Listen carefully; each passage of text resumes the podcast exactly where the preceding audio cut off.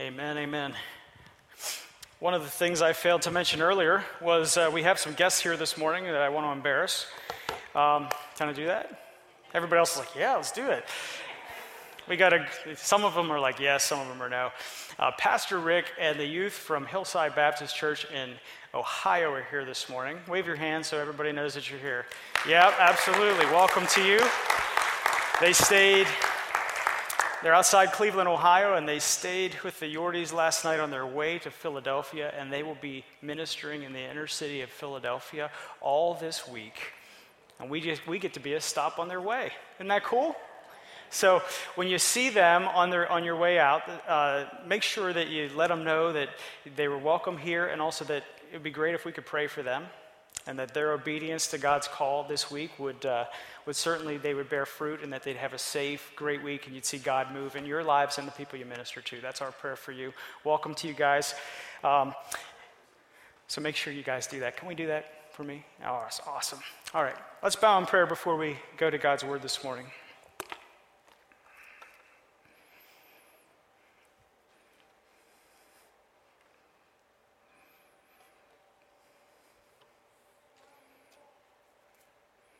Father, it's in, it's in the, the stillness that we hear your voice. And we thank you that as we gather here this morning, that this just isn't a, a time of the week to check a box, say we came to church. But this is an opportunity to praise you. This is an opportunity to pour our hearts out to you. This is an opportunity with our brothers and sisters in Christ to gather together and say, regardless of what happened this week, regardless of what happens in the week to come, our Lord is still on the throne. And all our trust is in you. Father, as I pray so many times, it's my prayer again this morning that this wouldn't be a, a message where I would transfer information but that through the reading of your word and the applying it to our lives by the power of your Holy Spirit, you would bring about life transformation. That our lives would change because of us being here today, because of our obedience to your call.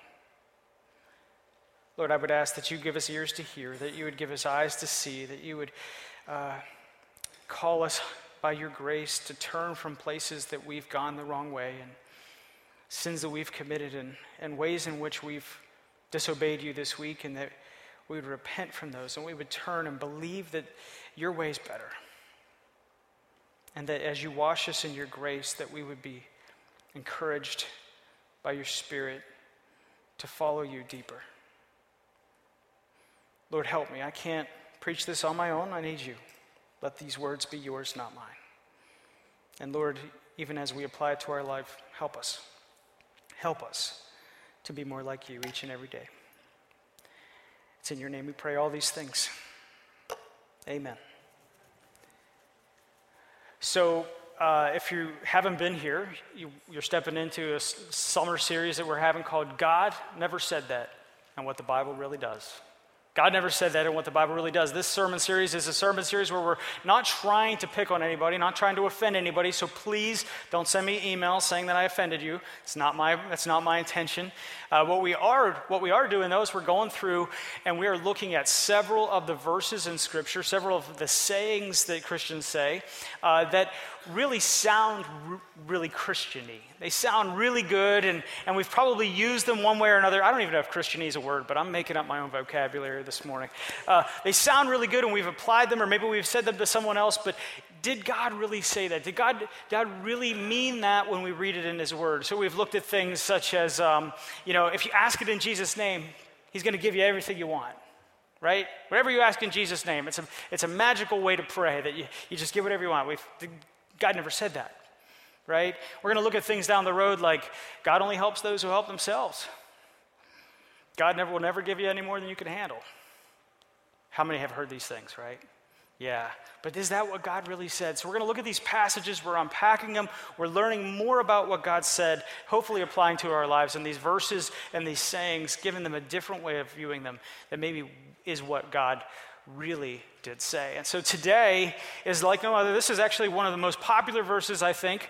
Uh, last week was Don't Judge, and that was a pretty popular verse. This is a popular verse for Christians, though, where last week's verse was probably more popular to be used by non Christians. Uh, this is a verse that many people have made their life verse. And I, and I don't want to offend anybody, like I said, but I think we're going to look at it today and we're going to find a new richness in, in it. And here's the verse Jeremiah 29 11. For I know the plans I have for you, declares the Lord plans for welfare and not for evil, to give you a future and a hope.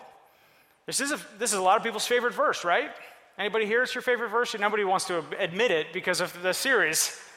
one brave person, one brave person. But listen, this is a great verse. We put it on gift cards. I mean, I've been guilty of writing this on a graduation card. So listen, we're in, it's a safe place here. We put it on gift cards. We put it on coffee mugs. We put it on refrigerator magnets. Our grandma cross stitches it, and then we put it up in a frame on our wall, right? Like this is a, one of those verses, is it not?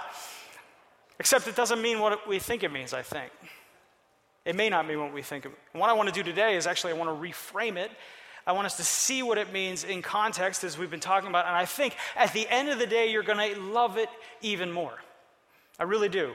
But what we've been doing each and every week as we've been looking at these verses, as we've been looking and saying, okay, now how do we really interpret verses? How do we do it properly? And that's part of this sermon series as well to help you learn how to do this. And so we've been talking about what it means to interpret and how and, and what it looks like to interpret scripture properly. And that's called the big word exegesis. And that X is a prefix in that word that literally means to draw out and to bring out of. And we're trying to draw out the truth of the text, draw out the truth of the scripture and apply it to our lives lives. Now, there, but there's another way we can apply Scripture, and it's called eisegesis.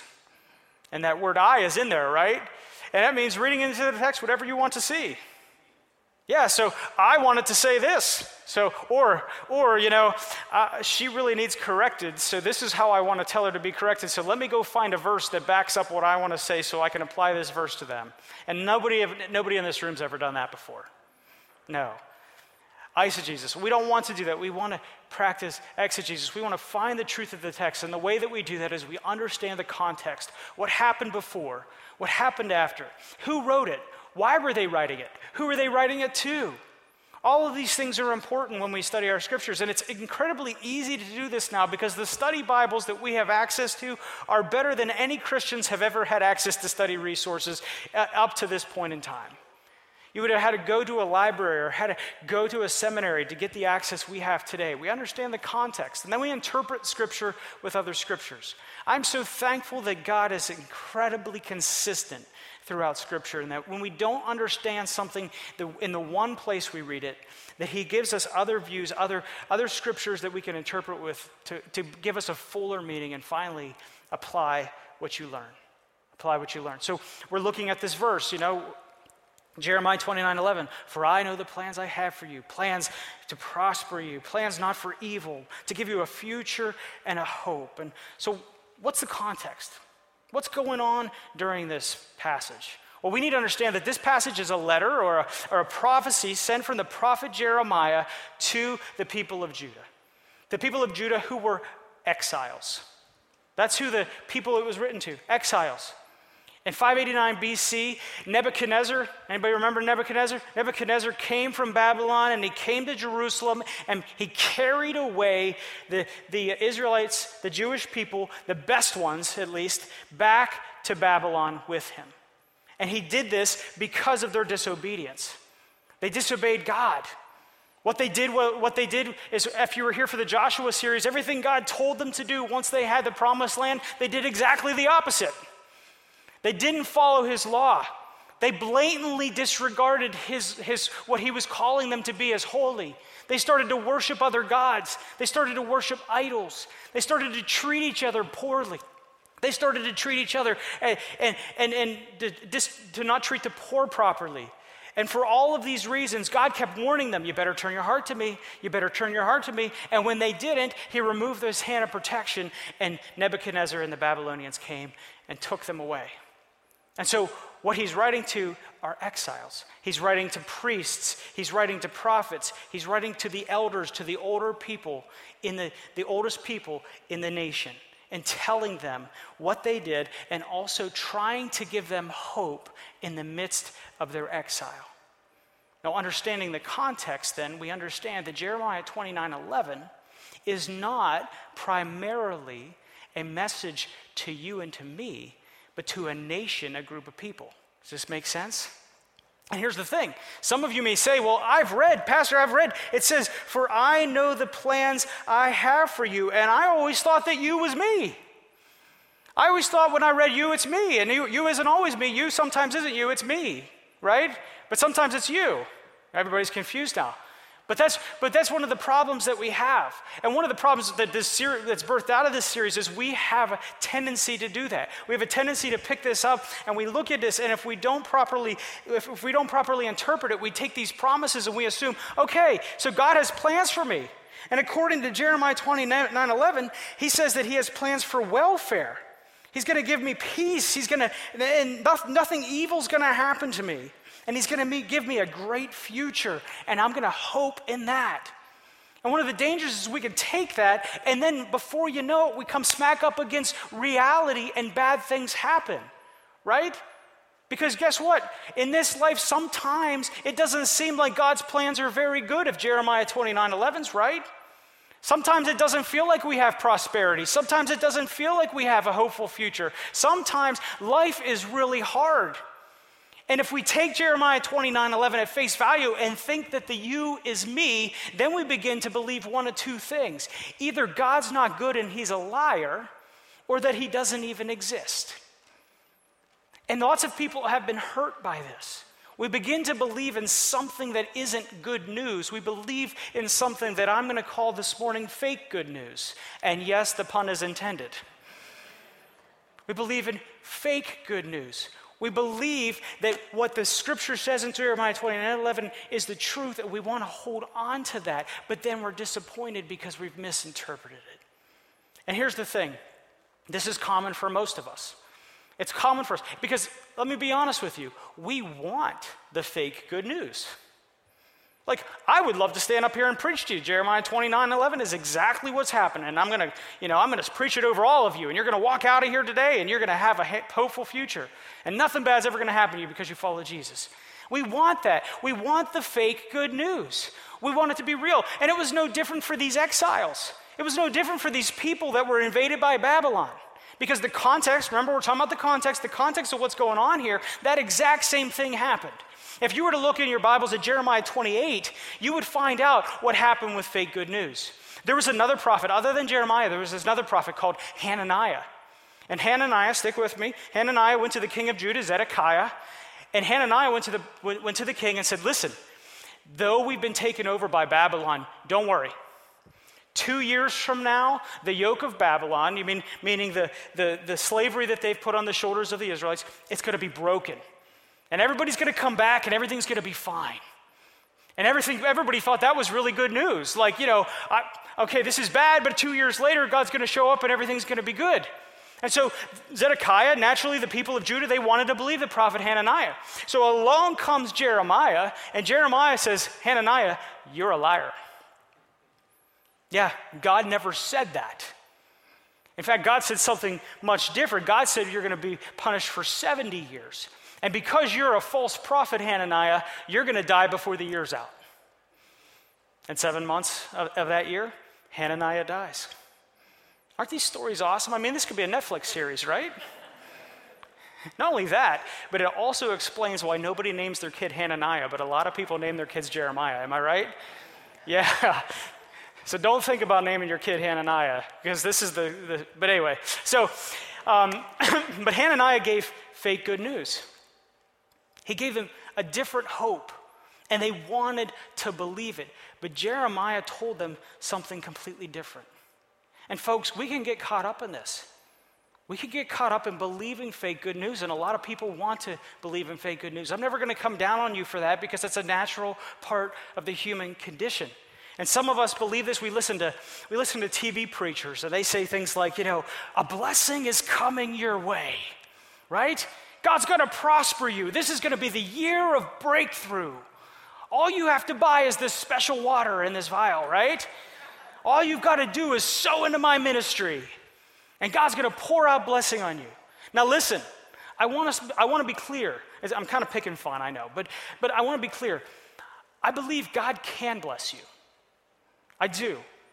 I believe that, and I pray for that maybe this is the year of breakthrough. I'm praying for that for our church. That, that the Holy Spirit breaks through our hearts. He breaks into this building, and that we see God the way we've never seen before. And He moves in ways we've never seen it before. But the problem is sometimes is if we take scriptures like Jeremiah 29 11 improperly, if we believe in the fake good news, something could happen. Our Christianity can become a means to an end rather than God being the end and all of our means being for searching for Him. And when that happens, we run into problems.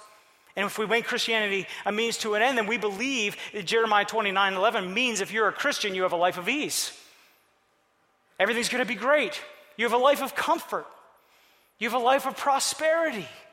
All you got to do is follow Jesus. And this is what's going to happen. And the problem is, some of you were taught this, some of you heard this, and then something happened in your life, and you were started to wonder, what is up? Is, are they wrong, or is God wrong? And we, we cannot have the same two in the same verse. So, which one is it? Is God mean, does it mean we have a life of ease? Does it mean we have a life of comfort? Does it mean we have a life of prosperity? Folks, if that was true, then I wouldn't be able to preach the wrong version of Jeremiah 29 11 to a Syrian refugee who had to flee from their homeland because of persecution. And their four children and them are huddled up in a tent in a refugee camp because they're Christians and one of their children die because they were bitten by a mosquito, mosquito that could, they could have been protected from from a $10 mosquito net. Could you imagine going up to her and saying, Hey, listen, God knows the plans He has for you plans, for, plans to prosper you, right? No, I could not do that. I couldn't go up to somebody who was just diagnosed with cancer, somebody who had lost a child Somebody who's in the midst of their life crumbling, a, a divorce, a, a, a bankruptcy, a loss of a job, losing their house, right? Because this is the reality of the world we live in. These are the reality of things. So, obviously, this isn't what it means to be Christian. And, folks, one of the things I want you to understand as we talk about things that God never said and what the Bible really does is as a pastor, this is one of the things that I make sure every week that I, that I know that what I can't preach everywhere, I shouldn't preach everywhere, anywhere. I can't do it. What I can't preach everywhere, I shouldn't preach anywhere.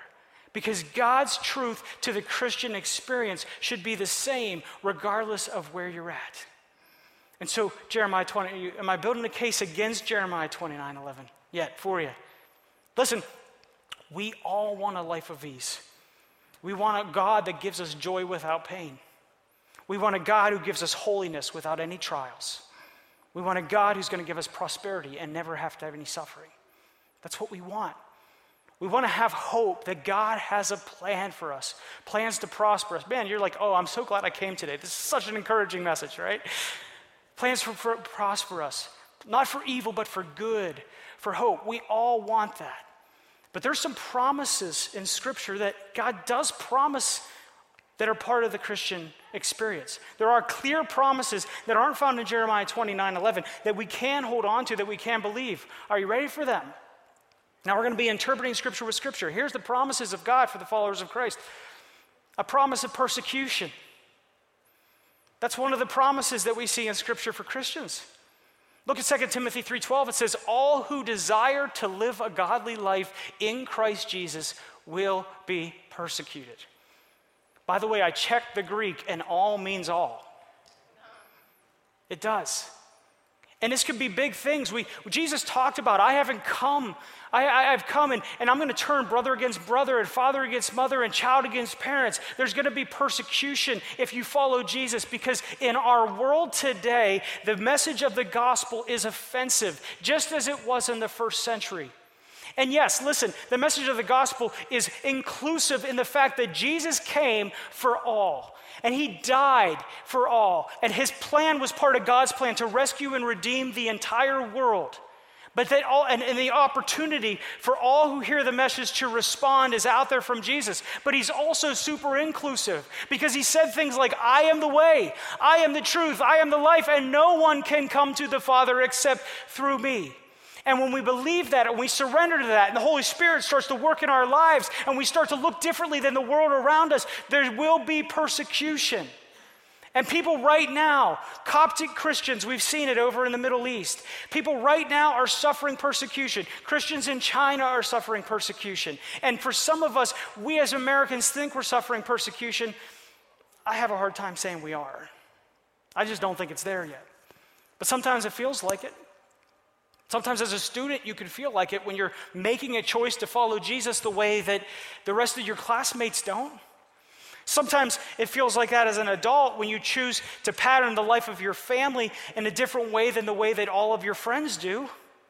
Sometimes it's difficult when you're in the break room and everybody has really strong political opinions these days, it seems, and no one's afraid to share it with anyone anymore. And your way of viewing the world and viewing the way it should be is different from everybody else because you've patterned your life and your heart and your beliefs about everything else because of this book, because of what God's revealed. And you know if you open your mouth, it's going to bring persecution. It's going to bring, but that's a promise. That's what it means to follow Jesus. But wait, there's more. There's another promise in Scripture the promise of suffering. Aren't you glad you came this morning? I know you are. I know you are. For it has been granted, look at Philippians 1.29 says, For it has been granted to you that for the sake of Christ, you should not only believe in him, but also suffer for his sake. Now, this is written from Paul to a church in Philippi. Paul, I think it's interesting, writes, It's been granted to you. Yeah, it's like God's given you a gift to suffer for the sake of Jesus. Here you go. Congratulations. That's what he says. And the reason is is because the New Testament picture of suffering is that it is a privilege to be able to suffer for the sake of Jesus Christ, to bear the wounds that he bore. It actually, when, when we suffer because of Jesus, when we suffer because of our beliefs, we actually live, give glory to him because the way that we suffer should be different from the way other people suffer. And when people see that despite we're in suffering, we still have a bigger hope, that actually points, points people to Jesus. The New Testament regards suffering as God's means of achieving his gracious purposes, not only in our lives, but in the glory of his son, Jesus. And there's a promise if you follow Jesus, there's going to be suffering. But we also know that we live in a fallen world, don't we? This world is fallen. This world is not the way that God intended it to be. Sin entered the world and everything was corrupted. Paul tells us in Romans that the world cries out, the world groans. Right now, creation itself, if you have spiritual ears, is groaning, longing for the redemption that God has promised. And our lives come up against this suffering all the time. I guarantee there's not a person in this room who hasn't experienced suffering of one sort or another in your life. That's why Jeremiah 29 11 re- read the wrong way can't apply, because suffering is real. But then there's another promise too. There's a promise of victory. And if you were here so far this summer, you know this. There's a promise of victory.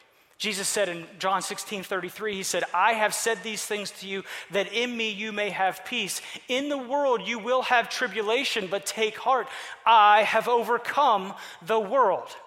And as we talked about in our series prior to this and onward, we know that we have victory because of what he's accomplished. We know that we live from victory, not for victory, not because of what we've done, but because of what he's done. And because of his life, his death, and his resurrection, we know that we have victory over sin. We will have victory over suffering, and we will have victory in this life and the next because of Christ Jesus in our lives and operating. And that's really good news the good news is not that God will save us from our trials, the good news is that God saved us from our sins.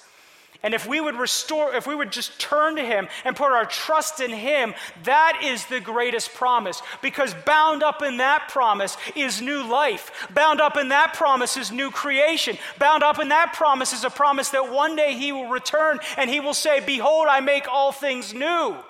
And in the middle of the suffering, in the middle of the persecution, the promise of victory is the one we can hold on to. Right? These are the promises we see as we interpret Scripture with Scripture. And just like the exiles, though, just like those in the time of Jeremiah, we want to hear this is going to happen soon. And I hear Christians say this all the time please, Jesus, come back, right? And we should do that. We should pray that He comes back soon because we want it to happen tomorrow. We want it to happen right now. I hope that He comes back while I'm preaching. I would love that. I would. But just like the exiles that wanted Hananiah to be right in two years, Jeremiah had to tell him, it may not be. Jeremiah 29:10 says this, for thus says the Lord, when 70 years are completed for Babylon, I will visit you and I will fulfill my promise and bring you back to this place. It may not be right away. Remember what I said who, who Jeremiah wrote this to? He wrote this to elders. He wrote this to prophets.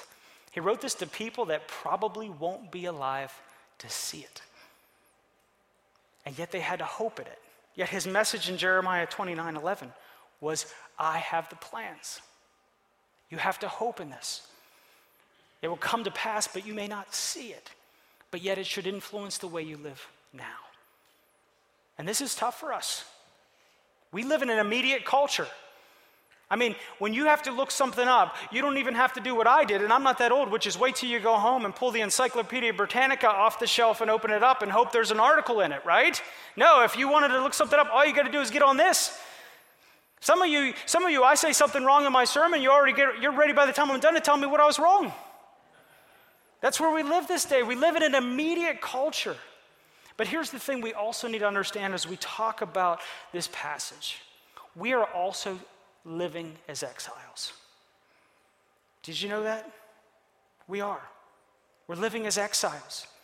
And God's message to the exiles through Jeremiah is true to us because we too are exiles and we are called to live by faith in the promises that He has given us. That takes faith. Hebrews 1 tells us that. Faith is the confidence that we hope that what we hope for will actually happen. It gives us the assurance about things we cannot see. It takes faith. And I would encourage you to read this chapter, Hebrews chapter 11. Go home and read it tonight. And read what, read what the writer of Hebrews goes on to say. Because he mentions people all throughout Scripture, men and women who were faithful to God, believing in the promises that he has given them, believing in the hope that is in him, even though their circumstances and their trials, the reality of persecution, the reality of suffering were right in front of them. They believed in a better hope. And why? Because they adopted a different mindset in their life. They adopted the mindset of being exiles. Look what it says at the end of this chapter. It says this These all died in faith, not having received the things promised, but having seen them and greeted them from afar. They could see that it was going to happen someday, and by acknowledging that they were strangers and exiles on earth. They believed in God's promise was going to happen, but they also knew that they were strangers and they were exiles on earth. This wasn't their final resting place, this wasn't their final home. But as it is, they desired a better country that is a heavenly one. Therefore, God is not ashamed to be called their God, for he has prepared for them a city. So, this is what it means to follow Jesus. This is what, these are the promises that we have. We have promises of persecution, we have promises of suffering, we have promises of victory in Christ. But Scripture, comparing Scripture with Scripture, also tells us that just like the original audience of Jeremiah 29 11, we have to approach this life as exiles and strangers with faith in the things that we hope for, the reality of things that are unseen. But how do we apply this to our life then? How do we apply this verse then? Say, Pastor, you just ruined my entire life first. and I have to find another one. For I know the plans I have for you, declares the Lord plans for welfare, not for evil, to give you a future and a hope. Does this mean that if somebody gives you a cup with this scripture on it, that you whip out your notes from today and you say, You're a heretic? That's not what it means at all. Take your cup back. Is that what you do? no, of course not. Here's the thing just because this wasn't written to us as the primary receivers, it doesn't mean that there isn't truth in it. Because here's the thing what we know about God we know God is good. We know that God does keep his promises. We know that God gives us blessings. We know that God has hope for us in this life. Listen to me. There is hope in this life. If you have cancer, there is hope. If you're going through some problems within a relationship, there is hope. If you're diagnosed with sickness, there is hope. If you've lost someone or you're going to lose something, there is hope in this life. And it's not because of Jeremiah 29 11, it's because of his promise in Jesus Christ. And if you apply an exile mindset in the middle of it, you'll learn to do something. You'll learn to seek him. Let me go back here. See, what I think the real life verse is, if I could give it to you, what I think the real meat of Jeremiah 29 is, it's not Jeremiah 29 11. It's what comes after Jeremiah 29 11. Because what Jeremiah tells the exiles is it's going to be 70 years.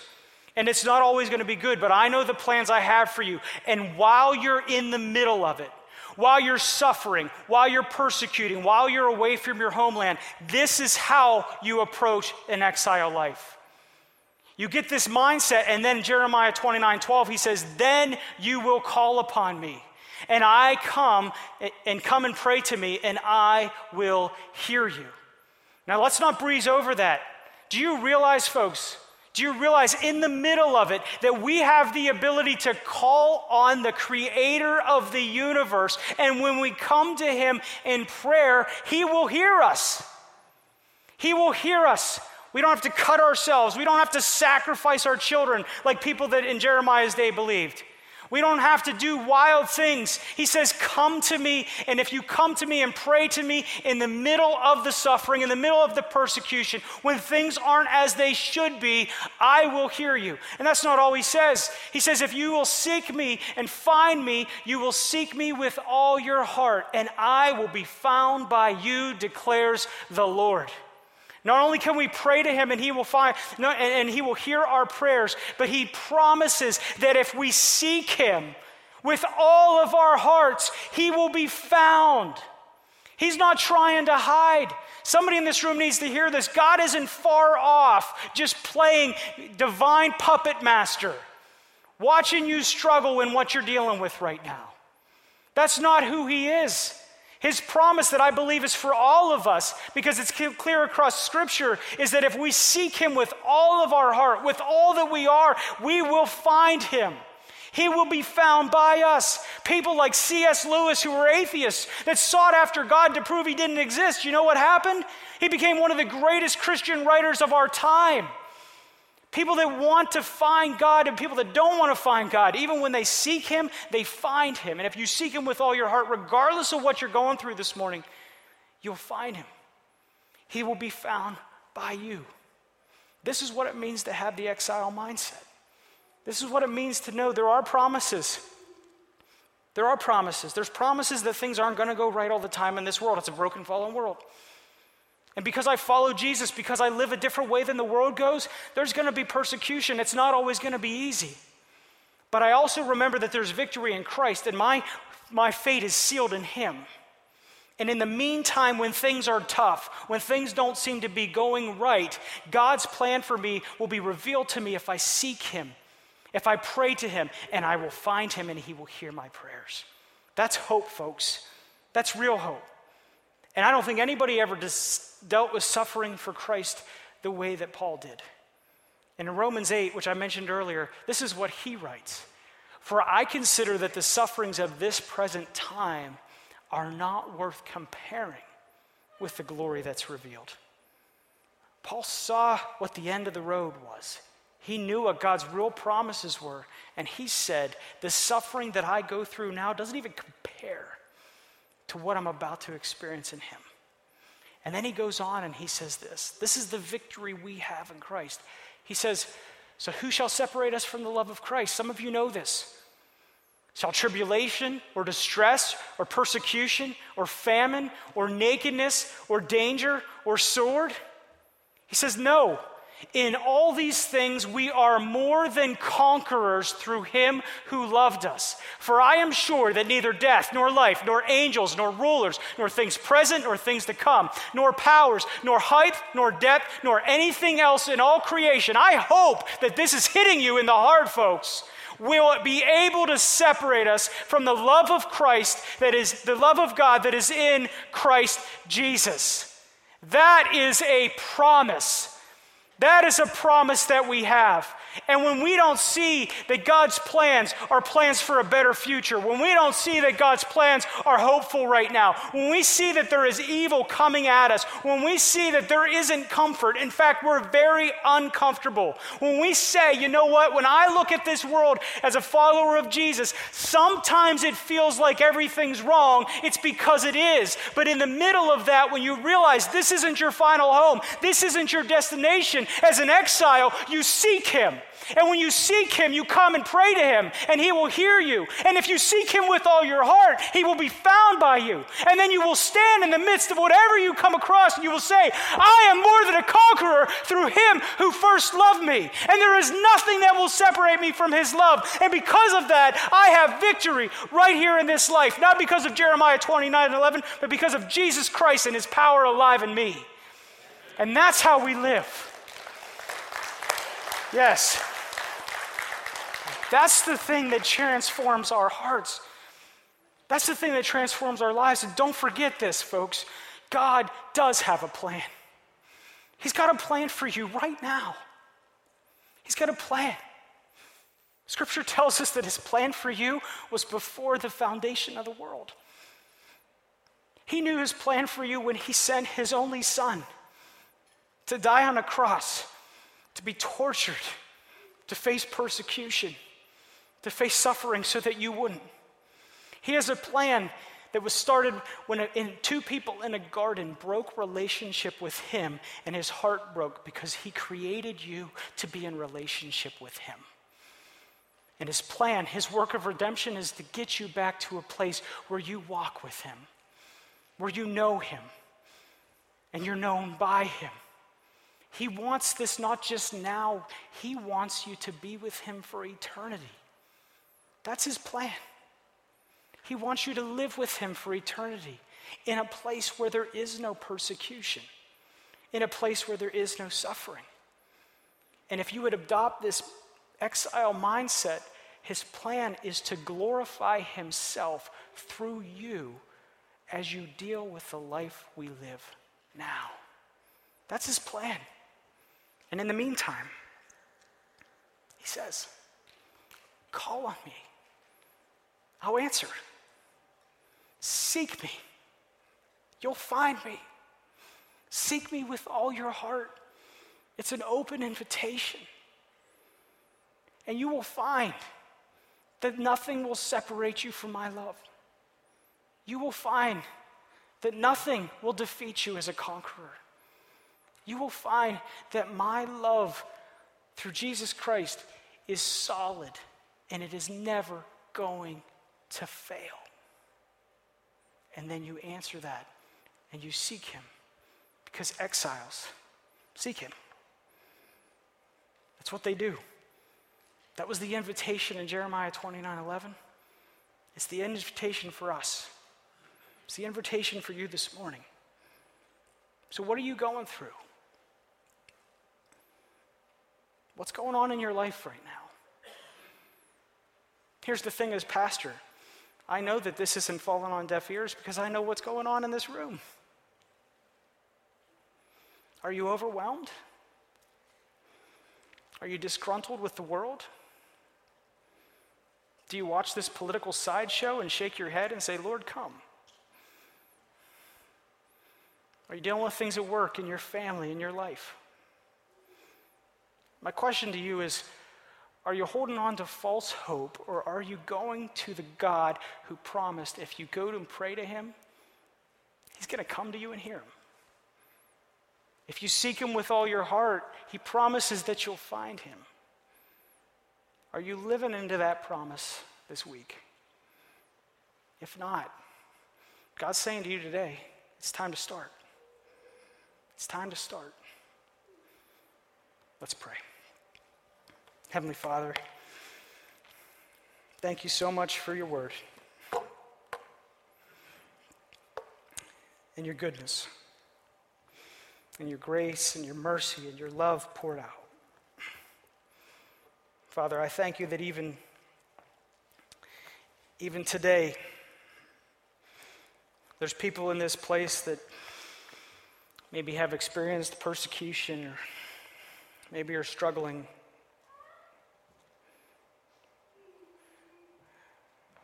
Father, just show yourself to them right now.